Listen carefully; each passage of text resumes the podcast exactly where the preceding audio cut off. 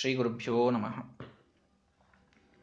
ಕೃಷ್ಣಾಮೃತ ಮಹಾರಣವದ ನಿನ್ನೆಯ ಪಾಠದಲ್ಲಿ ಪ್ರದಕ್ಷಿಣ ನಮಸ್ಕಾರದ ಮಹತ್ವವನ್ನು ತಿಳಿದುಕೊಂಡಿದ್ದೇವೆ.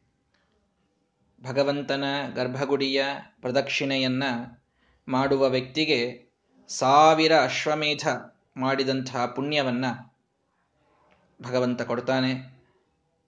ಹಂಸಯುಕ್ತವಾದ ವಿಮಾನದಲ್ಲಿ ವಿಷ್ಣು ಲೋಕಕ್ಕೇನೆ ಆ ವ್ಯಕ್ತಿ ಹೋಗ್ತಾನೆ. ಎಷ್ಟೋ ತೀರ್ಥಗಳು, ವ್ರತಗಳನ್ನು ಮಾಡಿದಂತಹ ಪುಣ್ಯ ಭಗವಂತನಿಗೊಂದು ನಮಸ್ಕಾರ ಮಾಡೋದರಿಂದ ಬರುತ್ತದೆ. ಸಾಷ್ಟಾಂಗ ನಮಸ್ಕಾರ ಅಂದ್ರೆ ಹೇಗೆ ಮಾಡಬೇಕು ಅಂತ ಹೇಳಿದರು. ಭಗವಂತನನ್ನ ಬಿಟ್ಟರೆ ಇನ್ನೊಬ್ಬರು ನಮಗೆ ಉದ್ಧಾರ ಮಾಡಲಿಕ್ಕೆ ಇಲ್ಲ ಅಂತನ್ನೋದನ್ನು ಬಹಳ ಸ್ಪಷ್ಟವಾಗಿ ತಿಳಿದುಕೊಳ್ಳ್ರಿ ಅಂತ ಶ್ರೀಮದಾಚಾರ್ಯರು ಹೇಳಿದರು. ಮತ್ತು ಆ ನಮಸ್ಕಾರ ಮಾಡುವ ಸಂದರ್ಭದೊಳಗೆ ಎಷ್ಟು ಧೂಳಿಯ ಕಣಗಳು ದೇಹಕ್ಕೆ ತಾಕ್ತವೆಯೋ ಅಷ್ಟು ವರ್ಷ ತಾವದ್ ವರ್ಷ ಸಹಸ್ರಾಣಿ, ಅಷ್ಟು ಸಾವಿರ ವರ್ಷ ವ್ಯಕ್ತಿ ವಿಷ್ಣು ಲೋಕದಲ್ಲಿ ತಾನು ವಾಸವಾಗಿರ್ತಾನೆ ಅಂತ ತಿಳಿಸಿದ್ದಾರೆ. ಇದು ಪ್ರದಕ್ಷಿಣ ನಮಸ್ಕಾರದ ಮಹತ್ವವಾದರೆ ಇವತ್ತು ಬಹಳ ಮಹತ್ವದ ಒಂದು ವಿಷಯವನ್ನು ತಿಳಿದುಕೊಳ್ಳೋಣ. ಬಹಳ ಮಹತ್ವದ್ದು. ಒಂದು ನೈವೇದ್ಯ, ಇನ್ನೊಂದು ತೀರ್ಥ. ಎಷ್ಟು ಮಹತ್ವದ್ದು ಈ ವಿಷಯಗಳು? ಹಿಂದಿನವರು ಪ್ರಾಯ ತಮ್ಮ ದಿನದ ಬಹುಭಾಗವನ್ನ ಇದಕ್ಕಾಗಿ ಕಳೀತಿದ್ರು. ಒಂದು ದೇವರ ತೀರ್ಥ ಆಗಬೇಕು ಮಡಿಯಿಂದ ಭಗವಂತನಿಗೆ ನೈವೇದ್ಯ ಆದದ್ದನ್ನ ಭೋಜನ ಮಾಡಬೇಕು ಅನ್ನುವಲ್ಲಿ ಅವರ ಸಾಕಷ್ಟು ಸಮಯ ಅದಕ್ಕೇನೆ ಅವರು ಮೀಸಲಾಗಿ ಇಡ್, ಇಡ್ತಿದ್ರು. ನಾವು ಬ್ಯುಸಿ ಲೈಫ್ನೊಳಗೆ ಅದು ಯಾವುದು ಬೇಡ ಅಂಥೇಳಿ ಎಲ್ಲವನ್ನೂ ತೆಗೆದುಹಾಕಿ ಬಂದಂತಹ ಗ್ಯಾಸ್ ಮೇಲೆ ನಾವು ಅದು ಹೊಸದಾಗಿ ಬಂತು ತಾನೆ ಈಗ. ಹಾಗಾಗಿ ಅದರ ಮೇಲೇ ಅದು ಹೇಗೆ ಅಲ್ಲಿ ಲಾಜಿಕ್ ಇಲ್ಲದಿದ್ದರೂ ಕೂಡ ಎಲ್ಲ ಮನೆಗೆ ಹೋಗಿದ, ಹೋದ ಸಿಲಿಂಡರ್ಗಳೇ ನಮ್ಮ ಮನೆಗೆ ಬರ್ತವೆ. ಸರ್ವಥಾವು ಅವು ಯಾವ ಬೇಕಾದಲ್ಲಿ ಹೋಗಿ ಬಂದಿರಬಹುದು. ನೀವು ಅದನ್ನ ತೊಳೆದು ತಗೊಳ್ತೀವ್ರಿ ಆಚಾರ್ಯ ಅಂತಂತಂದ್ರೆ ಒಳಗಡೆ ಅಂತೂ ತೊಳೆಯಲಿಕ್ಕೆ ಆಗೋದಿಲ್ಲ ಅಂದಮೇಲೆ ಎಲ್ಲೋ ಯಾವುದೋ ಹೋಟೆಲ್ನಲ್ಲೋ ಯಾವುದೋ ಸೂತಕ ಇದ್ದ ಮನೆಯಲ್ಲೋ ಹೋದಂತಹ ಸಿಲಿಂಡರೇ ನಮ್ಮ ಮನೆಗೇನೆ ಬರೋದು. ಅದೇ ನಮ್ಮ ಆಹಾರವನ್ನ ಮಾಡುವಂಥದ್ದು. ಹೀಗಾಗಿ ಇವತ್ತು ಅದು ಸರ್ವೇ ಸಾಮಾನ್ಯವಾಗಿದೆ. ಯಾರಾದರೂ ನಿತ್ಯ ಮಡಿಯಿಂದ ಊಟ ಮಾಡ್ತಾರೆ ಅತ್ತೆ, ಮಾವ ಅಂತ ಗೊತ್ತಾದರೂ ಅವರ ಮಕ್ಕಳಿಗೆ ಮದುವೆ ಆಗುವುದಿಲ್ಲ ಇವತ್ತು. ಅವರ ಮನೆಯಲ್ಲಿ ಮಡಿ ಬಹಳ ಅಂತ. ಅಂಥ ಪರಿಸ್ಥಿತಿ ಇವತ್ತಿಗಿದೆ. ಆದರೆ ಹಿಂದಿನ ಜನ ನೋಡಿದರೆ ಇದಕ್ಕೆ ಬಹಳ ಮಹತ್ವ ಕೊಡ್ತಿದ್ರು. ನೈವೇದ್ಯ, ಮಡಿಯಿಂದ ಊಟ ಆಗಬೇಕು, ಮಡಿಯಿಂದ ಊಟ ಆಗಬೇಕು, ತೀರ್ಥ ಆಗಬೇಕು, ನಿತ್ಯ ಪೂಜೆ ಆಗಬೇಕು, ನೈವೇದ್ಯ ಆಗಬೇಕು. ಯಾಕಿದಕ್ಕಿಷ್ಟು ಮಹತ್ವ? ಯಾಕಿದಕ್ಕಿಷ್ಟು ಮಹತ್ವ ಅಂತನ್ನೋದಕ್ಕೆ ಕೆಲವು ಪ್ರಮಾಣಗಳನ್ನು ಶ್ರೀಮದಾಚಾರ್ಯ ಕೊಡ್ತಾ ಇದ್ದಾರೆ. ಅದರ ಜೊತೆಗೆ ಇನ್ನೊಂದು ಮಹತ್ವದ ಮಾತನ್ನು ತಿಳಿಸ್ತಾರೆ. ಏನು? ಪಾವನಂ ವಿಷ್ಣು ನೈವೇದ್ಯಂ ಸುಭೋಜ್ಯಂ ಋಷಿಭಿಸ್ಮೃತಂ ಋಷಿಗಳ ಅಭಿಪ್ರಾಯದಲ್ಲಿ ಬಾಯಿಯೊಳಗೇನಾದರೂ ಹೋಗ್ತದೆ ಅಂತಂದ್ರೆ ಅದು ಭಗವಂತನಿಗೆ ನಿವೇದಿತವಾದ ವಸ್ತುವೇ ಹೋಗಬೇಕು ಅಂತನ್ನೋದು ಮೊದಲನೇದು. ಸುಭೋಜ್ಯಂ. ಒಳ್ಳೆ ರೀತಿಯಿಂದ ಭೋಜನ ಮಾಡಿ, ಬೇಡ ಅಂತ ಹೇಳ್ತಾ ಇಲ್ಲ, ಎಷ್ಟು ಭೋಗ್ಯ ಪದಾರ್ಥಗಳು ಬೇಕೋ ಎಲ್ಲ ಮಾಡಿಸ್ಕೊಳ್ರಿ ವೃತಕ್ಕೆ ಬರುವಂಥದ್ದು. ಆದರೆ ಅದು ಭಗವಂತನಿಗೆ ನಿವೇದಿತವಾಗ ವಾಗಿರದೇ ಇದ್ರೆ ಅದು ಸರ್ವಥ ಪವಿತ್ರ ಅಂತಾಗುವುದಿಲ್ಲ. ಭಗವಂತನಿಗೆ ನೈವೇದ್ಯ ಮಾಡಿದ್ದರ ಮಾತ್ರ ಭಕ್ಷಣವನ್ನು ಮಾಡಬೇಕು ಅನ್ನೋ ಪಾಯಿಂಟಿನ ಜೊತೆಗೆ ಅಲ್ಲೊಂದು ಮಾತು ಬರ್ತಾ ಇದೆ. ಅನ್ಯದೇವಸ್ಯ ನೈವೇದ್ಯಂ ಭುಕ್ತ ಚಂದ್ರಾಯಣಂ ಚರೇತ್ ಅಂತ ಮಾತು. ಏನಿದರ ತಾತ್ಪರ್ಯ? ಭಗವಂತನನ್ನ ಬಿಟ್ಟಿನ್ನುಳಿದ ಯಾವ ದೇವತೆಗಳ ನೈವೇದ್ಯವನ್ನು ಸ್ವೀಕಾರ ಮಾಡುವುದು ಸರಿಯಲ್ಲ. ಹಾಗೆ ಒಂದು ವೇಳೆ ಭಗವಂತನನ್ನ ಬಿಟ್ಟು ಉಳಿದ ದೇವತೆಗಳ ನೈವೇದ್ಯವನ್ನ ಸ್ವೀಕಾರ ಮಾಡಿದ್ದರೆ ಆ ಪಾಪವನ್ನ ಕಳೆದುಕೊಳ್ಳೋದಕ್ಕಾಗಿ ಚಂದ್ರಾಯಣ ವ್ರತವನ್ನ ಮಾಡಬೇಕು. ಇಲ್ಲಿ ಕೆಲವು ಸ್ಪಷ್ಟೀಕರಣಗಳನ್ನು ಬಹಳ ಏನಂತೀರಿ, ಸೂಕ್ಷ್ಮವಾಗಿ ತಿಳಿದುಕೊಳ್ಳುವ ಅವಶ್ಯಕತೆಗಳಿವೆ. ತಾವೆಲ್ಲರೂ ಈ ಯಾವ ಉದ್ದೇಶದಿಂದ ಹೇಳ್ತಾ ಇದ್ದೇನೆ ಅನ್ನೋದನ್ನು ಸರಿಯಾಗಿ ತಿಳಿದುಕೊಂಡು ಭಾವಿಸ್ತೀರಿ ಅಂತ ಅಂದುಕೊಂಡಿದ್ದೇನೆ. ಮೊದಲನೇದ್ದು, ಚಂದ್ರಾಯಣ ವ್ರತ ಅಂತಂದ್ರೆ ಏನು ಅಂತ ಅನ್ನೋದು ಮೊದಲಿಗೆ ಗೊತ್ತಿರಲಿ. ಪ್ರತಿಪದೆ ಒಂದು ತುತ್ತು ಅನ್ನ, ಒಂದೇ ಒಂದು ತುತ್ತು. ಇಡೀ ದಿವಸಕ್ಕೆ ಒಂದು ತುತ್ತಿನ ಮೇಲೆ ಜೀವಿಸುವುದು. ದ್ವಿತೀಯ, ಎರಡು ತುತ್ತು, ತೃತೀಯ, ಎರಡು ಮೂರು ತುತ್ತು, ಚತುರ್ಥಿ ನಾಲ್ಕು ತುತ್ತು, ಹೀಗೆ ಪೂರ್ಣಿಮೆಯವರೆಗೆ ಏಕಾದಶಿ ಎಲ್ಲ ಮತ್ತೆ ಏಕಾದಶಿ ಹನ್ನೊಂದು ತುತ್ತೇನ್ರಿ ಅಂತ ಅನ್ಬೇಡ್ರಿ, ಅವತ್ತು ಉಪವಾಸನೆ ಇರಬೇಕು.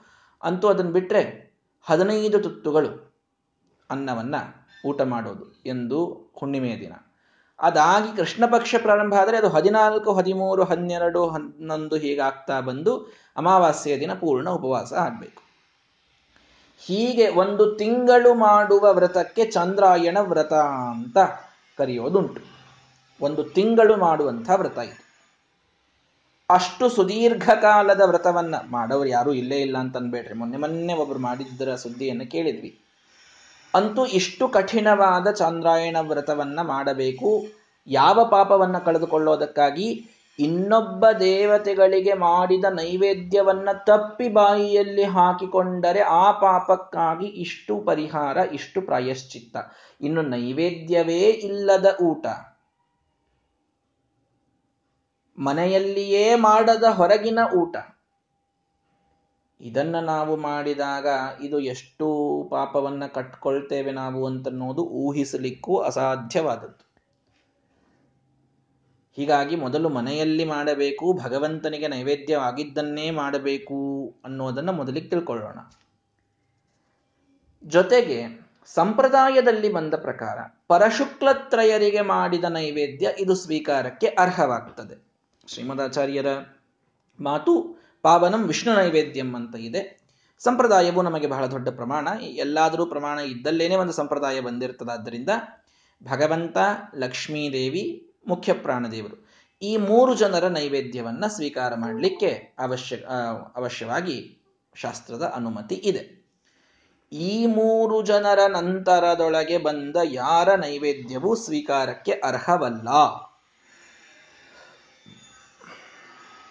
ನೀವು ಊಟ ಮಾಡಬೇಕಾದಾಗ ಏನೋ ಗಣಪತಿಗೆ ಮಾಡಿದ ಮೋದಕವನ್ನು ಹಾಕ್ಕೊಳ್ತೇನೆ, ಗಣಪತಿಗೆ ನೈವೇದ್ಯ ಮಾಡಿದ್ದು ಅಂತಂತಂದ್ರೆ ಚಂದ್ರಾಯಣಂಚರೆ, ಚಂದ್ರಾಯಣ ಮಾಡುವಂತಹ ಪರಿಸ್ಥಿತಿ ಬರ್ತದೆ.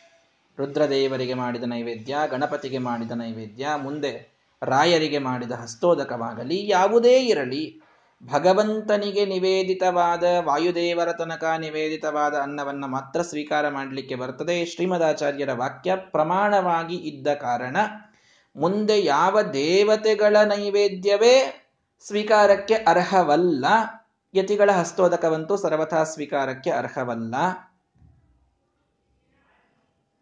ಅಂತೂ ಸ್ವೀಕರಿಸಿದರೆ ಇಂತಹ ಒಂದು ವ್ರತದ ಒಂದು ಅನುಷ್ಠಾನ ಇದು ಅನಿವಾರ್ಯ.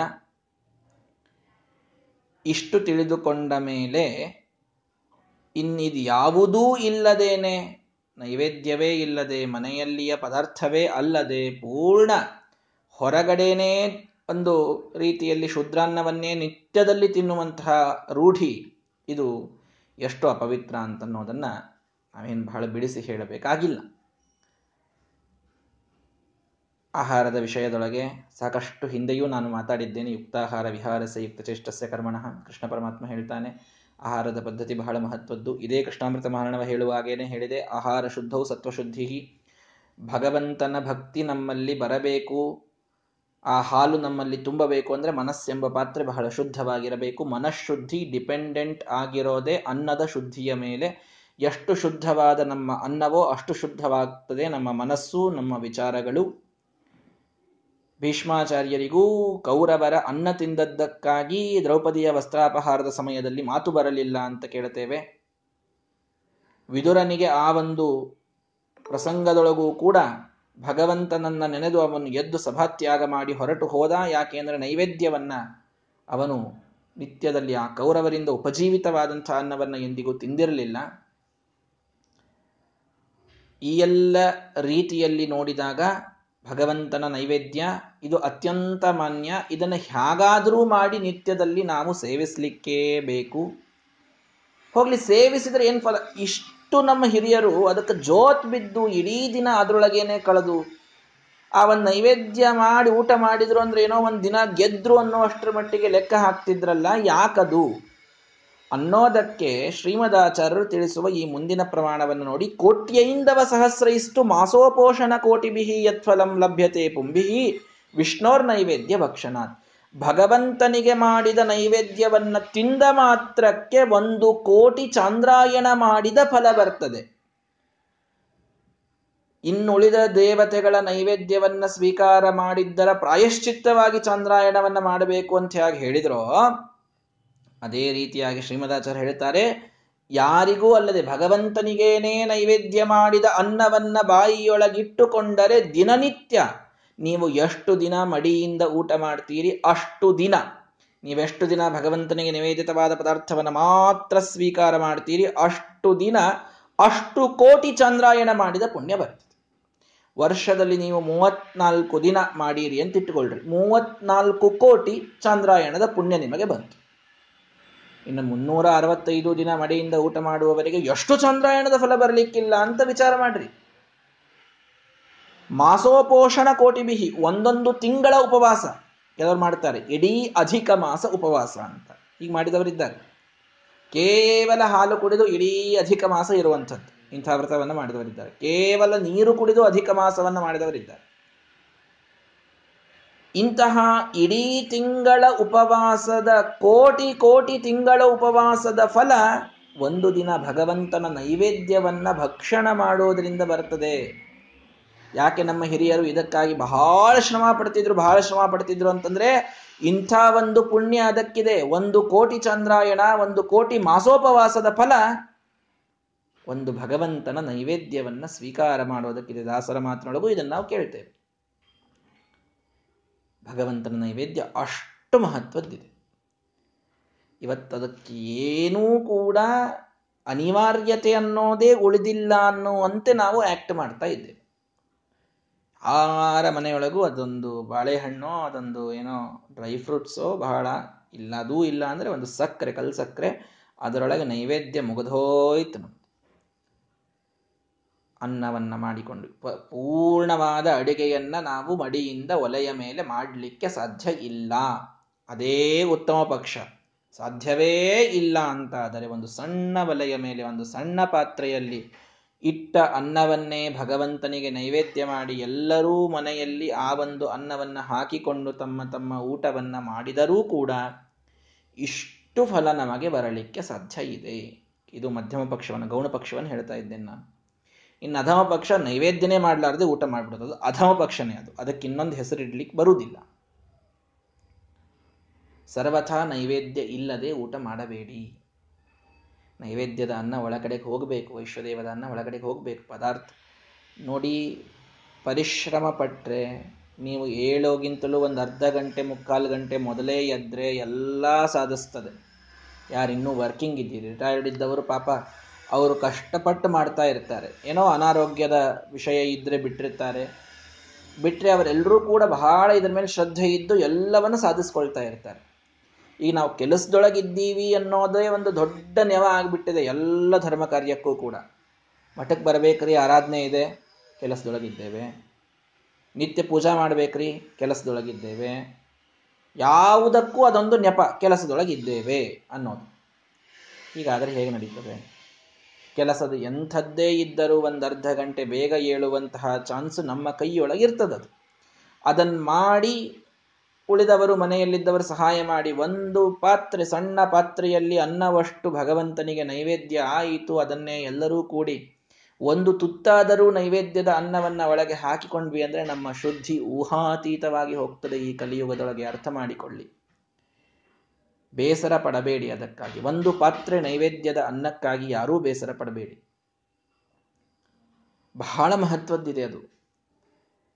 ನಮ್ಮ ಇಡೀ ಮನಸ್ಸು ಶುದ್ಧವಾಗಿ ನಾವು ಕೇಳುವ ಶಾಸ್ತ್ರವೆಲ್ಲ ಗಟ್ಟಿಯಾಗಿ ನಮ್ಮಲ್ಲಿ ನಿಂತು, ಭಗವಂತನಲ್ಲಿ ಭಕ್ತಿ ಸ್ಥಿರವಾಗಿ ನಿಂತು, ಕಷ್ಟಗಳು ಬಂದಾಗ ನಮ್ಮಲ್ಲಿ ವಿಶ್ವಾಸ ತಾನೇ ಪ್ರಬಲವಾಗೋದಕ್ಕೆ ಈ ನೈವೇದ್ಯದ ಅನ್ನ ಕಾರಣವಾಗ್ತದೆ. ಹರಿ ನೈವೇದ್ಯವ ಭುಂಜಿಸುತ್ತಿರು ನಿತ್ಯ ಅಂತಂದ್ರು ಅದಕ್ಕೆ ದಾಸರು. ವಾದರಾಜರು ಹೇಳ್ತಾರೆ. ನಿತ್ಯದಲ್ಲಿ ಭಗವಂತನಿಗೆ ನಿವೇದಿತವಾದ ಅನ್ನ ಒಳಗಡೆ ಹೋಗಬೇಕು. ಏನೂ ಅಸಾಧ್ಯ ಇಲ್ಲ ಇದರೊಳಗೆ.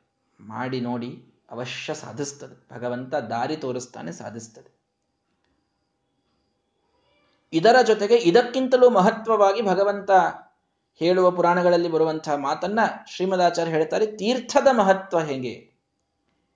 ಅದಕ್ಕೊಂದು ಎಕ್ಸಾಂಪಲ್ ಕೊಡ್ತಾರೆ ತ್ರಿರಾತ್ರ ಫಲದಾ ನದ್ಯ ಯಾಕಾಶ್ಚಿತ್ ಅಸಮುದ್ರಗಾಹ. ಈ ಸಮುದ್ರವನ್ನ ಸೇರದ ನದಿಗಳು ಅಂತಿವೆಯಲ್ಲ, ಉಪನದಿಗಳು ಅಂತ. ಭೀಮಾ, ತುಂಗಭದ್ರ ಇವೆಲ್ಲ ಉಪನದಿಗಳು, ಮಹಾಸಮುದ್ರವನ್ನು ಸೇರುವಂತಹ ಮಹಾನದಿಗಳಲ್ಲ. ಇಂತಹ ಒಂದಿಷ್ಟು ನದಿಗಳೊಳಗೆ ಸ್ನಾನ ಮಾಡಿದರೆ, ಅಸಮುದ್ರಗವಾದ ನದಿಗಳಲ್ಲಿ ಸ್ನಾನ ಮಾಡಿದರೆ ಒಂದು ಮೂರು ರಾತ್ರಿ ದೀಕ್ಷೆಯನ್ನ ತೊಟ್ಟು ಯಜ್ಞವನ್ನ ಮಾಡಿದ, ಉಪವಾಸವನ್ನ ಮಾಡಿದ ಫಲ ಬರ್ತದೆ. ಮೂರು ರಾತ್ರಿಯ ಫಲ ಈ ನದಿಗಳಲ್ಲಿ ಸ್ನಾನ ಮಾಡಿದರೆ. ಸಮುದ್ರಗಾಸ್ತು ಪಕ್ಷಸ್ಯ. ಸಮುದ್ರಕ್ಕೆ ಸೇರುವ ಕೃಷ್ಣ ಮೊದಲಾದ ನದಿಗಳ ಸ್ನಾನವನ್ನ ಮಾಡಿದರೆ ಪಕ್ಷಸ್ಯ, ಹದಿನೈದು ದಿನಗಳ ಕಾಲ ಉಪವಾಸ ಯಜ್ಞ ಮಾಡಿದ ಫಲ ಬರ್ತದೆ. ಹದಿನೈದು ದಿನಗಳ ಕಾಲ. ಒಂದು ಕೃಷ್ಣೆಯಲ್ಲಿ ಮಿಂದೇಳುವುದಕ್ಕೆ ಇದ್ದ ಫಲವನ್ನ ಅರ್ಥ ಮಾಡಿಕೊಳ್ಳಿ. ಹದಿನೈದು ದಿನ ನಿತ್ಯ ಉಪವಾಸ ಮಾಡಿ ಯಜ್ಞವನ್ನ ಮಾಡಿದ ಫಲ ನಮಗೆ ಬರ್ತದೆ. ಕೃಷ್ಣೆಯಲ್ಲಿ ಮಜ್ಜನ ಮಾಡುವುದರಿಂದ. ಮಾಸಸ್ಯ ಸರಿತಾಂಪತಿ ಅಮಾವಾಸ್ಯೆಯ ದಿನ ನೀವು ಹೋಗಿ ಸಮುದ್ರ ಸ್ನಾನವನ್ನ ಮಾಡಿ ಬಂದ್ರಿ ಅಂತಾದರೆ ಸಮುದ್ರ ಸ್ನಾನ ಒಂದು ತಿಂಗಳ ಉಪವಾಸದ ಯಜ್ಞದ ಫಲವನ್ನ ಕೊಡಲಿಕ್ಕೆ ಸಾಧ್ಯತೆ ಒಂದು ತಿಂಗಳು ನಿತ್ಯ ಉಪವಾಸ ಮಾಡಿದ ಫಲ ಸಮುದ್ರ ಸ್ನಾನಕ್ಕೆ ಬರ್ತದೆ. ಷಣ್ಮಾಸ ಫಲದ ಗೋದಾ ಗೋದಾವರಿಯಲ್ಲಿ ಸ್ನಾನ ಮಾಡಿದರೆ ಆರು ತಿಂಗಳು ನಿತ್ಯ ಉಪವಾಸ ಮಾಡಿದ ಫಲ ಬರ್ತದೆ ಎಲ್ಲಿಯಿಂದ ಬಂತು ವಿಚಾರ ಮಾಡಿ. ಮೂರು ರಾತ್ರಿಯಲ್ಲಿ ಮುಂದೆ ಹದಿನೈದು ದಿನ, ಮುಂದೆ ತಿಂಗಳು ಸಮುದ್ರ ಸ್ನಾನ, ಗೋದಾವರಿಯ ಸ್ನಾನ, ಆರು ತಿಂಗಳು ನಿತ್ಯೋಪವಾಸ ಮಾಡಿದ ಫಲವನ್ನ ಕೊಡ್ತದೆ. ವತ್ಸರಸ್ಯತು ಜಾಹ್ನವಿ. ಅದೇ ಗಂಗೆಯಲ್ಲಿ ಸ್ನಾನ ಮಾಡಿದರೆ ಒಂದು ವರ್ಷ ಪರಿಪೂರ್ಣ ಉಪವಾಸ ಮಾಡಿದ ಫಲವನ್ನ ಭಗವಂತ ಕೊಡ್ತಾನೆ. ಇಷ್ಟು ನಮ್ಮ ಗಂಗೆಗಿರುವ ಮಹತ್ವ. ಆಯ್ತಾ? ನಿತ್ಯ ರೀ ಒಂದು ವರ್ಷ ಉಪವಾಸ ಮಾಡಿದವ್ರು ಯಾರು ಹೇಳ್ರಿ? ಇಡೀ ಇತಿಹಾಸದೊಳಗೆ ಕೇಳೋದೆ ನಾವು ಅಂಬರೀಷನ್ ಒಂದು ಕಥೆ ಕೇಳ್ತೀವಿ. ದುರ್ವಾಸರ ಬರ್ಲಿಕ್ಕೆ ಒಂದು ವರ್ಷ ಆಯ್ತು, ಒಂದು ವರ್ಷ ಪಾಪ ಉಪವಾಸ ಮಾಡಿ ಕಾಯ್ತಾ ಇದ್ದ ದುರ್ವಾಸರಿಗಾಗಿ ಅಂತ. ಅಂಬರೀಷನಿಗೆ ಬಂದ ಪುಣ್ಯ ನಮಗೆ ಬರ್ತದೆ. ಒಂದು ಸಲ ಗಂಗೆಯಲ್ಲಿ ಮಿಂದೆದ್ದರೆ ಒಂದು ವರ್ಷ ಉಪವಾಸ ಮಾಡಿದ ಫಲ. ಮಹಾನುಭಾವರು ನೀವೆಲ್ಲ ಗಂಗೆ ಗಂಗಾ ಯಾತ್ರೆಯನ್ನು ಮಾಡಿದವರು ಯಾರಾದರೂ ಇದ್ರೆ ನಿಮಗೆ ನಮಸ್ಕಾರ. ಅಷ್ಟು ದೊಡ್ಡ ಬಲವನ್ನು ಪಡೆದಿರ್ತೀರಿ. ಎಷ್ಟು ದಿನ ಗಂಗೆಯಲ್ಲಿ ಮಿಂದೆದ್ದಿದ್ದೀರೋ ಅಷ್ಟಷ್ಟು ವರ್ಷ ಪೂರ್ಣೋಪವಾಸ ಮಾಡಿದ ಫಲ ಬರ್ತದೆ. ಹೀಗೆ ಮೂರು ದಿನ, ಒಂದು ಪಕ್ಷ, ಒಂದು ತಿಂಗಳು, ಆರು ತಿಂಗಳು, ಒಂದು ವರ್ಷ ಹೀಗೆ ನಮಗೆ ನದಿಗಳು ತಾವು ತಮ್ಮ ಸ್ನಾನದಿಂದ ಫಲವನ್ನ ಕೊಡೋದೇ ಆದರೆ ವಿಷ್ಣುಪಾದೋದಕಸ್ಯೈತಾಹ ಕಲಾಂನಾರ್ಹಂತಿ ಷೋಡಶೀಂ. ಇವೆಲ್ಲ ನದಿಗಳಲ್ಲಿ ಮಿಂದೆದ್ದ ಪುಣ್ಯದ ಒಂದ್ ಹದಿನಾರಂಶವೂ ಕೂಡ ಅಲ್ಲ. ಅಥವಾ ಇದರ ಹದಿನಾರು ಪಟ್ಟು ಪುಣ್ಯ ಭಗವಂತನ ತೀರ್ಥವನ್ನ ತೆಗೆದುಕೊಳ್ಳುವುದರಿಂದ ಬರ್ತದೆ. ತೀರ್ಥದ ಮಹತ್ವವನ್ನು ನೋಡಿ. ಒಂದು ವರ್ಷ ಉಪವಾಸದ ಫಲವನ್ನ ಒಂದು ಗಂಗೆಯ ಸ್ನಾನ ನಮಗೆ ಕೊಡೋದಾದರೆ ಅದರ ಹದಿನಾರು ಪಟ್ಟು ಫಲವನ್ನ ಕೊಡ್ತದೆ ಭಗವಂತನ ತೀರ್ಥವನ್ನ. ಸುಮ್ಮನೆ ಒಂದೆರಡು ಹನಿಯ ತೀರ್ಥ. ವ್ರತದಲ್ಲಿ ಪಚಕರ್ಪುರ ಕೇಶರವೂ ಇರುವುದಿಲ್ಲ. ಅಷ್ಟೇ ತೀರ್ಥ ನಮಗೆ ಇಷ್ಟು ಫಲವನ್ನ ಕೊಡಲಿಕ್ಕೆ ಸಾಧ್ಯ ಇದೆ. ಇದನ್ನ ತಿಳಿದ ಮೇಲೆಯೂ ನಾವು ನಾಳೆ ಊಟಕ್ಕೆ ಕೂಡುವ ಮೊದಲು ತೀರ್ಥವನ್ನ ನೆನಪು ಮಾಡಿಕೊಳ್ಳದೇ ಇದ್ದರೆ ಇದು ಹೇಳಿಯೂ ವ್ಯರ್ಥ. ನಾನು ಹದಿನೈದು ನಿಮಿಷದ ಪೂಜೆಯನ್ನು ಮೊದಲಿಗೆ ಹೇಳಿದೆ. ಅರ್ಧ ಗಂಟೆಯ ಪೂಜೆ ಇದೆ, ಒಂದು ಗಂಟೆಯ ಪೂಜೆ ಇದೆ, ನಾಲ್ಕು ಗಂಟೆಗಳ ಪೂಜೆಯೂ ಇದೆ. ನಮ್ಮ ನಮ್ಮ ಪರಿಸ್ಥಿತಿಗಳಿಗೆ ಅನುಗುಣವಾಗಿ ಪೂಜೆಯನ್ನ ಮಾಡಿ ಭಗವಂತನ ತೀರ್ಥವನ್ನ ತೆಗೆದುಕೊಳ್ಳುವುದಿದೆಯಲ್ಲ ಇದು ಆಪ್ಷನಲ್ ಅಂತ ತಿಳಿದಷ್ಟು ದಿನ ನಮಗೆ ನಾವೇ ದೇವರಿಗೆ ಆಪ್ಷನಲ್ ಆಗ್ತೇವೆ. ನಾವು ದೇವರಿಗೆ ಅನಿವಾರ್ಯವಾಗಿ ಇವನನ್ನು ಉದ್ಧಾರ ಮಾಡಲೇಬೇಕಪ್ಪ ನಾನು ಅಂತ ಭಗವಂತ ನಮ್ಮ ಮೇಲೆ ಕರುಣ ತೋರಿಸ್ಬೇಕು ಅಂತಂದ್ರೆ ಅತ್ಯಂತ ಅನಿವಾರ್ಯವಾದಂತಹ ವಸ್ತುಗಳಿವೆಲ್ಲ. ತೀರ್ಥ, ನೈವೇದ್ಯ. ಪಾಠಶ್ರವಣ. ಇವೆಲ್ಲವೂ ಕೂಡ. ತೀರ್ಥದ ಮಹತ್ವವನ್ನು ಹೇಳುವಾಗ ಶ್ರೀಮದಾಚಾರ್ಯ ಹೇಳ್ತಾರೆ, ಗಂಗಾ ಪ್ರಯಾಗ ಗಯ ಪುಷ್ಕರ ನೈಮಿಷಾಣಿ ಸಂಸೇವಿತಾನಿ ಬಹುಶಃ ಕುರುಜಂಗಲಾನಿ. ಗಂಗಾ ಹೋದ್ರಿ, ಪ್ರಯಾಗಕ್ಕೆ ಹೋದ್ರಿ, ಗಯಾಕ್ಕೆ ಹೋದ್ರಿ, ಪುಷ್ಕರಕ್ಕೆ ಹೋದ್ರಿ, ನೈಮಿಷಕ್ಕೆ ಹೋದ್ರಿ, ನೈಮಿಷಾರಣ್ಯ, ಕುರುಜಂಗಲ, ಕುರುಕ್ಷೇತ್ರಕ್ಕೆ ಹೋದ್ರಿ ಎಂಥೆಂಥ ಅತ್ಯದ್ಭುತವಾದಂತಹ ಕ್ಷೇತ್ರಗಳಿಗೆಲ್ಲ ಕಡೆಗೆ ಹೋಗಿ ಅಲ್ಲಿ ಬಹಳ ಸೇವೆಯನ್ನ ಮಾಡಿ, ನಿತ್ಯ ಅಲ್ಲಿ ಸ್ನಾನವನ್ನ ಮಾಡಿ, ತಪಸ್ಸನ್ನ ನೀವು ಮಾಡಿದರೆ ಕಾಲೇನ ತೀರ್ಥ ಸಲಿಲಾನಿ ಪುನಂತಿ ಪಾಪಂ. ಅವೆಲ್ಲವೂ ಸ್ವಲ್ಪ ದಿನಗಳಾದ ಮೇಲೆ ಡೀಲೇಡ್ ಆಗಿ ಅವು ಫಲವನ್ನ ಕೊಡುವಂಥವುಗಳು. ಯಾವ ತೀರ್ಥಕ್ಷೇತ್ರಕ್ಕೆ ನಾವು ಹೋಗಿ ಬಂದರೂ ಆ ಪುಣ್ಯ ಸ್ವಲ್ಪ ನಮಗೆ ಆಮೇಲೆ ಪವಿತ್ರ ಮಾಡ್ತದೆ, ಆಮೇಲೆ ತಟ್ತದೆ ಪಾದೋದಕಂ ಭಗವತ ಪ್ರಪುನಾತಿ ಸದ್ಯ. ತತ್ಕ್ಷಣದೊಳಗೆ ನಮ್ಮ ದೇಹವನ್ನ ಪವಿತ್ರಗೊಳಿಸುವಂತಹ ತಾಕತ್ತಿರುವುದು ಕೇವಲ ಭಗವಂತನ ತೀರ್ಥದಲ್ಲಿ ಅಂತ. ಶಾಲಗ್ರಾಮಕ್ಕೆ, ಚಕ್ರಾಂಕಿತಕ್ಕೆ, ಸುದರ್ಶನಕ್ಕೆ, ವಿಷ್ಣುಪಾದಕ್ಕೆ ಭಗವಂತನ ಮೂರ್ತಿಗಳಿಗೆ ಏನ್ ನೀರೆರೆದು ಶಂಖದಿಂದ ನೀರೆರೆದು ಬಂದು ಅದು ತೀರ್ಥಾಂತ ಆಗಿರುತ್ತಲ್ಲ ಆ ತೀರ್ಥವನ್ನ ನಾಲ್ಕು ಹನಿ ಆ ತೀರ್ಥವನ್ನ ತೆಗೆದುಕೊಳ್ಳುವ ಮಾತ್ರದಿಂದ ಗಂಗಾದಿ ಸಕಲ ತೀರ್ಥಗಳಲ್ಲಿ ಸ್ನಾನ ಮಾಡಿದ ಪುಣ್ಯಕ್ಕಿಂತಲೂ ಹದಿನಾರು ಪಟ್ಟು ಪುಣ್ಯ. ಎಲ್ಲ ತೀರ್ಥಕ್ಷೇತ್ರಗಳು ನಮ್ಮ ದೇಹವನ್ನ ಪಶ್ಚಾತ್ ಶುದ್ಧೀಕರಿಸಿದರೆ ತತ್ಕ್ಷಣದಲ್ಲಿ ಶುದ್ಧೀಕರಿಸುವ ಸಾಮರ್ಥ್ಯ ಆ ಒಂದು ತೀರ್ಥಕ್ಕೆ ಇದೆ. ಇಷ್ಟಿದ್ದ ಮೇಲೆ ತೀರ್ಥವನ್ನು ತೆಗೆದುಕೊಳ್ಳದೇನೆ ಊಟ ಮಾಡುವುದಾದರೂ ಹೇಗೆ ಅಂತ ವಿಚಾರ ಮಾಡಿ. ಯಾನಿಕಾನಿ ಚ ತೀರ್ಥಾನಿ ಬ್ರಹ್ಮಾಂಡ ಅಂತರ್ಗತಾನಿ ಚ ವಿಷ್ಣುಪಾದೋದಕಸ್ಯೈತೆ ಕಲಾಂನಾರ್ಹಂತಿ ಜೋಡಿಸ್ ಕೇವಲ ಇಲ್ಲಿದ್ದ ಗಂಗಾ, ಯಮುನಾ, ಗೋದಾವರಿ ಅಷ್ಟೇ ಅಲ್ಲ, ಬ್ರಹ್ಮಾಂಡದಲ್ಲಿ ಎಷ್ಟು ತೀರ್ಥಗಳು ಅಂತಿವೆಯೋ, ಸ್ವರ್ಗದಲ್ಲಿ ತೀರ್ಥಗಳಿವೆ, ಮೋಕ್ಷದಲ್ಲಿ ತೀರ್ಥಗಳಿವೆ, ವೈಕುಂಠದಲ್ಲಿವೆ, ಸತ್ಯಲೋಕದಲ್ಲಿವೆ, ಎಲ್ಲ ಲೋಕಗಳಲ್ಲಿರ್ತಕ್ಕಂಥ ಯಾವೆಲ್ಲ ತೀರ್ಥಕ್ಷೇತ್ರಗಳು ಅಂತಿವೆಯೋ ಆ ಎಲ್ಲ ತೀರ್ಥಗಳು ಕೂಡ ಭಗವಂತನ ಪಾದೋದಕದ ಮೇ ತೀರ್ಥ ಅಂದ್ರೆ ತೀರ್ಥಕ್ಷೇತ್ರ ಅಂತ ಅರ್ಥ ಅಲ್ಲಿ. ಇಷ್ಟೆಲ್ಲ ಬ್ರಹ್ಮಾಂಡದೊಳಗಿದ್ದಂಥ ಎಲ್ಲ ತೀರ್ಥಕ್ಷೇತ್ರಗಳೂ ಕೂಡ ಭಗವಂತನ ಆ ಪಾದೋದಕ ಅದೇನು ತೀರ್ಥವನ್ನ ತೆಗೆದುಕೊಳ್ತೇವಲ್ಲ, ಅದರ ಒಂದು ಹದಿನಾರಂಶವನ್ನು ಕೂಡ ಅದು ಪಡೆಯಲು ಸಾಧ್ಯವಿಲ್ಲ. ಇಷ್ಟು ನಮಗೆ ದೇವರ ತೀರ್ಥಕ್ಕಿರುವ ಮಹತ್ವ ಅಂತನ್ನುವುದು ಗೊತ್ತಿರಬೇಕು. ಇದೆಲ್ಲವನ್ನಿಟ್ಟುಕೊಂಡು ವಾದರಾಜರು ಹೇಳಿದರು ಹರಿ ನಿರ್ಮಾಲ್ಯವ ಶಿರದಿ ಧರಿಸುತ್ತಿರು ಹರಿ ನೈವೇದ್ಯವ ಭುಂಜಿಸುತ್ತಿರು ನಿತ್ಯ, ಇರುಳು ಹಗಲು ಹರಿ ಸ್ಮರಣೆಯ ಬಿಡದಿರು, ದುರುಳರ ಕೂಡದಿರು, ಹರಿಪರ ತೀರ್ಥ ನೇಮವ ಬಿಡದಿರು. ಭಗವಂತನ ತೀರ್ಥದ ನೇಮವನ್ನ ಬಿಡಬೇಡಿ. ಬಹಳ ಅರ್ಥ ಇದೆ. ಭಗವಂತನ ಅತ್ಯಂತ ಶ್ರೇಷ್ಠವಾದ ಹರಿ ಪರತೀರ್ಥ, ಶ್ರೇಷ್ಠವಾದ ತೀರ್ಥ. ಆ ತೀರ್ಥವನ್ನ ನೇಮ, ಅದನ್ನು ನೀವು ನಿತ್ಯ ಮಾಡುವಂತಹ ಒಂದು ನಿಯಮ ಅಂತ ಇಟ್ಟುಕೊಂಡು ಬಿಡದಿರು, ಎಂದಿಗೂ ಬಿಡಬೇಡಿ. ಹರಿಪರ ತೀರಥ ಅಂತಂದ್ರೆ ಹರಿಯನ್ನ ಪ್ರತಿಪಾದಿಸುವ ಶಾಸ್ತ್ರ, ಅದರ ನೇಮ, ನಿತ್ಯದಲ್ಲಿ ಶಾಸ್ತ್ರ ಶ್ರವಣ ಮಾಡ್ತೇನೆ ಅನ್ನುವ ನಿಯಮವನ್ನ ಬಿಡಬೇಡಿ ಅಂತೂ ಹೇಳಿದ್ದಾರೆ. ವಾದ ತೀರ್ಥ ಅನ್ನೋದಕ್ಕೆ ಎರಡು ಅರ್ಥ ಇದೆ. ಆದರೆ ಈ ಭಗವಂತನ ಪಾದೋದಕ, ಈ ತೀರ್ಥ ನಾವು ಮೂರು ಸಲ ನಿತ್ಯದಲ್ಲಿ ತೆಗೆದುಕೊಳ್ಳುವುದು ಇದು ನಮಗೆ ಎಷ್ಟು ದೊಡ್ಡ ಪುಣ್ಯವನ್ನು ಕೊಡುತ್ತದೆ ಅನ್ನೋದನ್ನು ಮಾತ್ರ ಅರ್ಥ ಮಾಡಿಕೊಂಡಾಗ, ಯಾಕೆ ನಮ್ಮ ಹಿರಿಯರು ನಿತ್ಯ ಪೂಜೆ ರೀ ಮನೆಯೊಳಗೆ, ನಿತ್ಯ ಪೂಜೆ ಆಗಬೇಕು? ಬ್ರಾಹ್ಮಣರನ್ನು ಹಚ್ಕೊಳ್ತಾ ಇದ್ರು. ಒಬ್ಬರು ಬ್ರಾಹ್ಮಣರು ನಿತ್ಯದೊಳಗೆ ಬಂದು ಮನೆ ದೇವರ ಪೂಜಾ ಮಾಡಿ ಹೋಗ್ಬೇಕು.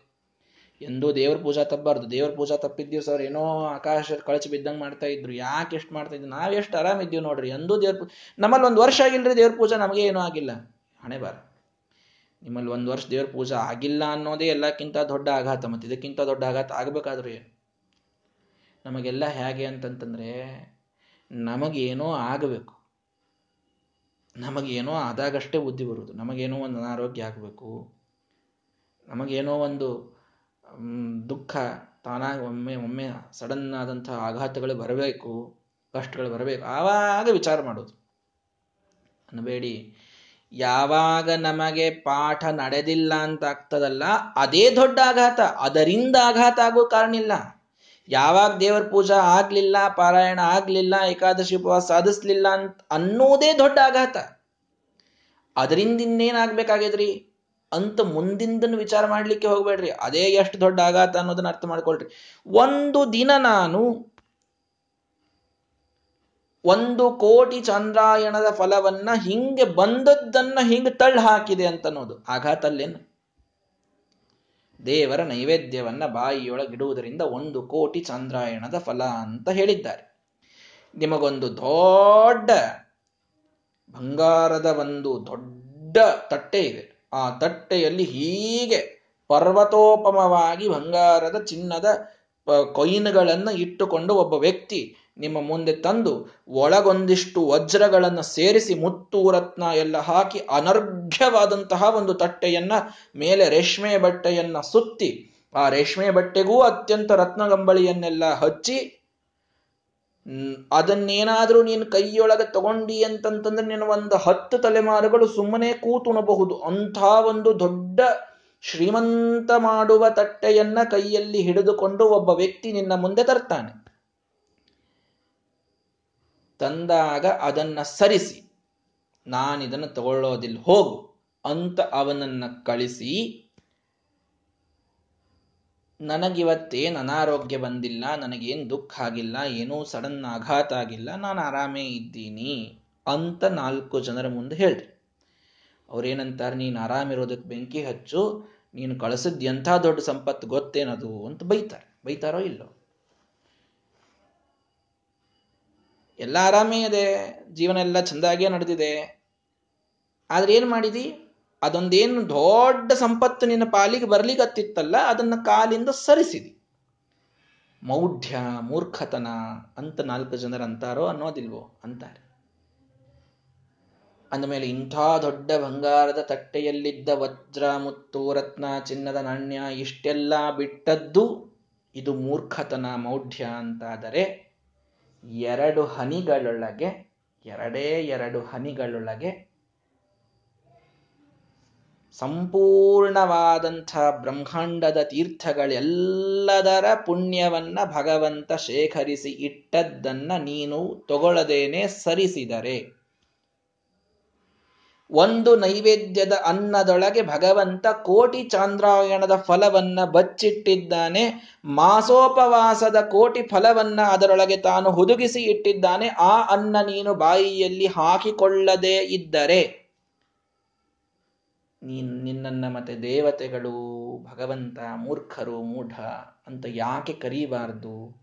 ಇಷ್ಟರ ಮೇಲೆ ನಾವು ವಿಚಾರ ಮಾಡಬೇಕು.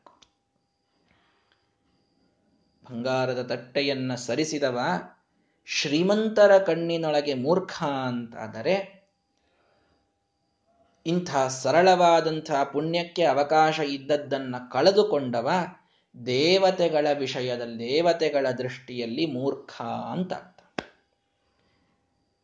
ಇಡೀ ಸಮಾಜಕ್ಕೆ ನಾವು ಮೂರ್ಖರೆನಿಸಿದರೂ ಚಿಂತೆಯಿಲ್ಲ. ದೇವತೆಗಳು ನಮಗೆ ಇಂಥ ಒಂದು ನಿತ್ಯದ ನೈವೇದ್ಯ ತೀರ್ಥದ ನಿಯಮವನ್ನಿಟ್ಟುಕೊಂಡಿದ್ದಕ್ಕೆ ಹೊಗಳ್ತಾ ಇದ್ದಾರೆ, ಆಶೀರ್ವದಿಸ್ತಾ ಇದ್ದಾರೆ ಅಂತಂದ್ರೆ ಅದನ್ನ ಚೂಸ್ ಮಾಡುವಂಥವನು ಬಹಳ ಜಾಣ ಅಂತ ಪ್ರಾಕ್ಟಿಕಲಿ ನಮಗೀಗ ಸಾಧ್ಯ ಇಲ್ಲ ವಿಷ್ಣು ನೈವೇದ್ಯ ಅಂತಂದ್ರೆ ತೀರ್ಥದಿಂದಾದರೂ ಪ್ರಾರಂಭ ಮಾಡಿದರೂ ಕೂಡ ಇದು ಸಾರ್ಥಕ ಅಂತ ಅದು ತಾನಾಗಿ ಬರ್ತದೆ. ನಿತ್ಯ ತೀರ್ಥ ತಗೊಳ್ತಾ ಹೋಗ್ರಿ ನಿತ್ಯ ತೀರ್ಥ ತಗೊಳ್ತಾ ಹೋಗ್ರಿ. ನೈವೇದ್ಯದ ಜೊತೆಗೆ ಮಾಡುವ ಅನ್ನವನ್ನ ಇಟ್ಟುಕೊಂಡು ನೈವೇದ್ಯ ಮಾಡುವ ಪೂಜೆಯೂ ನಿಮಗೆ ಸಾಧಿಸ್ತಾ ಹೋಗ್ತದೆ. ನಾವಿವತ್ತು ನೈವೇದ್ಯಕ್ಕೆ ಅನ್ನ ಇಟ್ಕೊಳ್ಳಿಕ್ ಸಾಧ್ಯ ಇಲ್ಲ ಅಂತ ಅನ್ನೋದು ದೇವ್ರ ಪೂಜಾ ಬಿಡ್ತೀವಿ ಅಂತ ಈ ಉಲ್ಟಾ ಇನ್ಸ್ಪಿರೇಷನ್ ಪಡೀಲಿಕ್ಕೆ ಹೋಗ್ಬೇಡ್ರಿ. ತೀರ್ಥ ಮೊದಲು ಪ್ರಾರಂಭ ಆಗಲಿ. ಎಲ್ಲರ ಮನೆಯೊಳಗೆ ಪ್ರತಿಯೊಬ್ಬ ಮನೆಯ ಸದಸ್ಯ ತೀರ್ಥವನ್ನ ಮೊದಲಿಗೆ ತೆಗೆದುಕೊಳ್ಳಿ. ಅದು ತೆಗೆದುಕೊಂಡು ಮನಸ್ಸಿನಲ್ಲಿ ವಿಚಾರಗಳ ಪರಿವರ್ತನೆ ಆಗಿ ಆಗಿ ಸಾಧನೆಯ ಕಿಚ್ಚು ಹತ್ತಿ ಹತ್ತಿ ತಾನಾಗಿ ಒಂದು ಪಾತ್ರೆ ಒಲೆಯ ಮೇಲೆ ಯಾವಾಗ ಹೋಗಿ ನಾವಿಡುತ್ತೇವೆ ಅನ್ನೋದು ನಮಗೂ ಗೊತ್ತಾಗುವುದಿಲ್ಲ. ತಾನಾಗಿ ಮಡಿ ಸಾಧಿಸ್ತಾ ಹೋಗ್ತದೆ. ನಿತ್ಯದಲ್ಲಿ ತೀರ್ಥವೊಂದು ಬರಲಿ ಮೊದಲು. ತಾನಾಗಿ ಸಾಧಿಸ್ತದ ಅದಾಗ್ತಾ ಆಗ್ತಾ ಅನ್ನದ ನೈವೇದ್ಯ ಅನ್ನದ ನೈವೇದ್ಯ ಅಂತ ಅಂತ ಎಲ್ಲಾ ಪದಾರ್ಥಗಳು ಒಲೆಯ ಮೇಲೆ ಸುಮ್ಮನೆ ಹಾಗೆ ಪ್ರಾರಂಭ ಆಗ್ತದೆ. ಯಾವಾಗ ಯಾವ್ದಾಗ್ತದೆ ಅಂತನ್ನುವಂತಹ ಪರಿವರ್ತನೆ ಇದು ಭಗವಂತನ ಕೈಯೊಳಗೆ ವಿಚಿತ್ರವಾಗಿದೆ. ನಮಗೆ ಗೊತ್ತಾಗುವುದಿಲ್ಲ. ನಾವು ತೀರ್ಥದಿಂದ ಪ್ರಾರಂಭ ಮಾಡೋಣ. ಬಹಳ ಸಣ್ಣದು ಅಂತ ಅನ್ನಿಸ್ತದೆ ಬಹಳ ದೊಡ್ಡ ಫಲ ಇದೆ ರೀ. ಪ್ರಪುನಾತಿ ಸದ್ಯ ಗಂಗಾದಿ ಕ್ಷೇತ್ರಗಳು, ತೀರ್ಥಗಳು ನಮ್ಮನ್ನ ಪಾವನಗೊಳಿಸಬೇಕು ಅಂತ ಅವುಗಳಿಗೂ ಸ್ವಲ್ಪ ದಿವಸ ಬೇಕಂತೆ. ತೀರ್ಥಕ್ಕೆ ಆ ಕ್ಷಣದಲ್ಲಿ ಪವಿತ್ರಗೊಳಿಸುವ ಶಕ್ತಿ ಇದೆ ಅಂತೇನೆ. ಎಷ್ಟು ಅಷ್ಟು ನನ್ನ ಈ ದೇಹದಿಂದ ನಾನು ಮಾಡೀನಿಲ್ಲ ಅಂತಲ್ಲ. ಒಂದು ಸಲ ತೀರ್ಥ ತೆಗೆದುಕೊಂಡ್ರೆ ಎಲ್ಲಾ ಕಳೆದುಕೊಳ್ಳುವಂತಹ ಒಂದು ಭಾಗ್ಯ ನನಗಿದೆ. ಅಷ್ಟು ತೀರ್ಥಕ್ಕೆ ಸಾಮರ್ಥ್ಯ ಇದೆ ಅಂತಂದ ಮೇಲೆ ಯಾಕೆ ಬಿಡಬೇಕು ನಾನು ಅದನ್ನು ನಿತ್ಯದೊಳಗೆ? ನಿತ್ಯ ನಾ ಮಾಡಿದ ಪಾಪಗಳೆಲ್ಲವನ್ನ ಸುಟ್ಟು ಹಾಕುವಂತಹ ಒಂದು ಹನಿ ನೀರನ್ನ ಕಳೆದುಕೊಳ್ಳಿಕ್ಕೆ ಯಾಕೆ ಮನಸ್ಸು ಮಾಡಬೇಕು ನಾನು? ಐದೇ ನಿಮಿಷ ಒಂದು ಶಾಲೆಗ್ರಾಮಕ್ಕೆ ನೀರು ಎರೆದು ಅದನ್ನು ತೆಗೆದುಕೊಳ್ಳುವುದರಲ್ಲಿ ನನಗೆ ಎಂತಹ ಒಂದು ಬ್ಯುಸಿ ಒಂದು ಶೆಡ್ಯೂಲು ಒಂದು ಹೆಕ್ಟಿಕ್ಕು ಇಕ್ಟಿಕ್ಕು ಯಾವ ಟಿಕ್ಕು ಇಲ್ಲ, ಏನೂ ಇಲ್ಲ. ಎಲ್ಲ ಸಾಧಿಸ್ತದೆ. ಒಂದು ತೀರ್ಥದ ನಿಯಮವನ್ನು ಹಾಕಿಕೊಳ್ಳ್ರಿ ಹರಿಪರ ತೀರಥ ನಿಯಮವ ಬಿಡದಿರು. ಎಂದಿಗೂ ಬಿಡದೇನೆ ಭಗವಂತನ ತೀರ್ಥವನ್ನ ನೀವು ಪ್ರಾಶನ ಮಾಡಲಿಕ್ಕೆ ಪ್ರಾರಂಭ ಮಾಡಿ, ಯಾರು ನಿತ್ಯದಲ್ಲಿ ಪೂಜೆ ಮಾಡ್ತಾ ಇದ್ದೀರಿ, ಬಹಳ ಸಂತೋಷ, ನೈವೇದ್ಯಕ್ಕಾಗಿ ಪ್ರಯತ್ನ ಮಾಡಿ, ನೈವೇದ್ಯವನ್ನು ಯಾರು ಮಾಡ್ತಾ ಇದ್ದೀರಿ, ಪೂರ್ಣ ಅಡಿಗೆಯೆಲ್ಲ ಮಡಿಯಿಂದ ಮಾಡುವ ಪ್ರಯತ್ನವನ್ನ ಮಾಡಿ, ಹೇಗೆ ಹೇಗೆ ಸಾಧ್ಯವೋ ಅಷ್ಟಷ್ಟು ವಿಸ್ತಾರ ಮಾಡ್ತಾ ಹೋಗಿ, ಆಚಾರ, ನಾವು ಎಲ್ಲಾನು ಮಾಡ್ತಾ ಇದ್ದೇವೆ, ಈಗೇನು ಮಾಡೋದು ಮುಗಿದಿದೆ ಅಂತ ಏನು ಮುಗಿದಿಲ್ಲ. ಎಕ್ಸಾಂಪಲ್ ಕೊಡ್ತೇನೆ ಬೇಕಾದ್ರೆ. ತೀರ್ಥ ಅಂತ ಆಗ್ಬೇಕು ಅಂತಂದ್ರೆ ತೀರ್ಥ ಅಂತ ಆಗ್ಬೇಕು ಅಂತಂದ್ರೆ ಪುರುಷ ಸೂಕ್ತ, ವಿಷ್ಣು ಸೂಕ್ತ, ಘರ್ಮ ಸೂಕ್ತ, ಸಮುದ್ರ ಸೂಕ್ತ, ಯೈಂದೋ ಸೂಕ್ತ, ಜಿತಂತೆ ಸ್ತೋತ್ರ. ಈ ಆರು ಅಂದಾಗ ಅದು ತೀರ್ಥ ಅಂತ ಆಗ್ತದೆ ಅಂತಂತಾರೆ. ಇವೆಲ್ಲ ಅಂದ್ ಮಾಡೋರು ನಾವು ಯಾರು ಇದ್ದೀವೇನು? ಇಲ್ಲ. ಅಂದಮೇಲೆ ನೀವು ಡೆಪ್ತಿಗೆ ಹೋದಷ್ಟು ಆಚಾರ ನಾವು ಎಲ್ಲಾ ಮಾಡ್ತೀವಿ ಅಂತ ಯಾರು ಅನ್ಲಿಕ್ಕೆ ಬರುವುದಿಲ್ಲ. ನಾವಿನ್ನೂ ನಾವು ಆಳಕ್ಕೆ ಹೋದಷ್ಟು ಇನ್ನೂ ಆಳ ಇದೆ ಅಲ್ಲಿ. ಅಂತೂ ಮೇಲ್ಮೈಯನ್ನಾದರೂ ಮುಟ್ಲಿಕ್ಕೆ ತೀರ್ಥ ಅಂತ ಅನ್ನೋದು ಒಂದು ಪುರುಷ ಸೂಕ್ತದ ಒಂದು ರುಚದಿಂದಾದರೂ ಪ್ರಾರಂಭ. ಆಗಲಿ, ಯಾರು ಮಾಡ್ತಾ ಇದ್ದೀರಿ ಸ್ವಲ್ಪ ಈ ವಿಷ್ಣು ಸೂಕ್ತ, ಸಮುದ್ರ ಸೂಕ್ತ, ಒಂದೊಂದು ರುಚ ಘರ್ಮ ಸೂಕ್ತ ಯೈಂದು ಸೂಕ್ತ, ಅದನ್ನು ಸ್ವಲ್ಪ ಜೋಡಿಸ್ಕೊಳ್ರಿ. ಬಹಳ ಒಳ್ಳೆಯದದು ಅಂತೂ ಅದೆಲ್ಲ ರೀತಿಯೊಳಗೆ ಧರ್ಮವನ್ನು ಸಾಧಿಸುವಂತಹ ಒಂದು ಪ್ರಯತ್ನ ಪ್ರಾಮಾಣಿಕವಾಗಿ ನಡೆದರೆ ಮಹಾಪ್ರಯತ್ನ ವರ್ಜಿತಾ ಜನಾನ ಜಗ್ಮುರುನ್ನತಿ ಭೀಮಸೇನ ದೇವರ ಮಾತಿದೆ ಮಹಾಭಾರತ ತಾತ್ಪರ್ಯ ನಿರ್ಣಯದಲ್ಲಿ. ಮಹಾಪ್ರಯತ್ನ ಮಾಡಿದಾಗ ಮಾತ್ರ ಧರ್ಮ ಸಾಧಿಸ್ತದೆ. ಅದು ಇಲ್ಲದಿದ್ರೆ ನೀವು ಉನ್ನತಿಯನ್ನು ಪಡೀಲಿಕ್ಕೆ ಆಗುವುದಿಲ್ಲ ಧರ್ಮದೊಳಗೆ ಅಂತ ಬಹಳ ಸ್ಪಷ್ಟ ಹೇಳಿಬಿಟ್ಟಿದ್ದಾರೆ ಅವರು. ಪ್ರಯತ್ನ ಮಾಡ್ಲಿಕ್ಕೆ ಪ್ರಾರಂಭ ಮಾಡಿ ನಿತ್ಯದಲ್ಲಿ ತೀರ್ಥ ಸಾಧಿಸಲಿ. ಬಹಳ ದೊಡ್ಡ ಫಲವನ್ನು ನಾವೆಲ್ಲರೂ ಪಡೀಲಿಕ್ಕೆ ಆಗ್ತದೆ. ಇವತ್ತಿನ ಈ ಒಂದು ಆಡಿಯೋ ಇದು ಎಲ್ರಿಗೂ ಕೂಡ ಕೊಡ್ರಿ, ಹೇಳ್ರಿ, ಕೇಳಲಿಕ್ಕೆ ಹೇಳ್ರಿ. ನಿತ್ಯದಲ್ಲಿ ತೀರ್ಥ ಇದು ಸಾಧಿಸಿದರೆ ನಮ್ಮ ಈ ಪಾಠ ಸಾರ್ಥಕ ಅಂತಾಗ್ತದೆ ಅಂತ ನಾನು ಭಾವಿಸ್ತೇನೆ. ಮುಂದಿನ ಪಾಠವನ್ನು ಮತ್ತೆ ನಾಳೆ ನೋಡೋಣ. ಶ್ರೀಕೃಷ್ಣಾರ್ಪಣಮಸ್ತು. ಹರಯೇ ನಮಃ.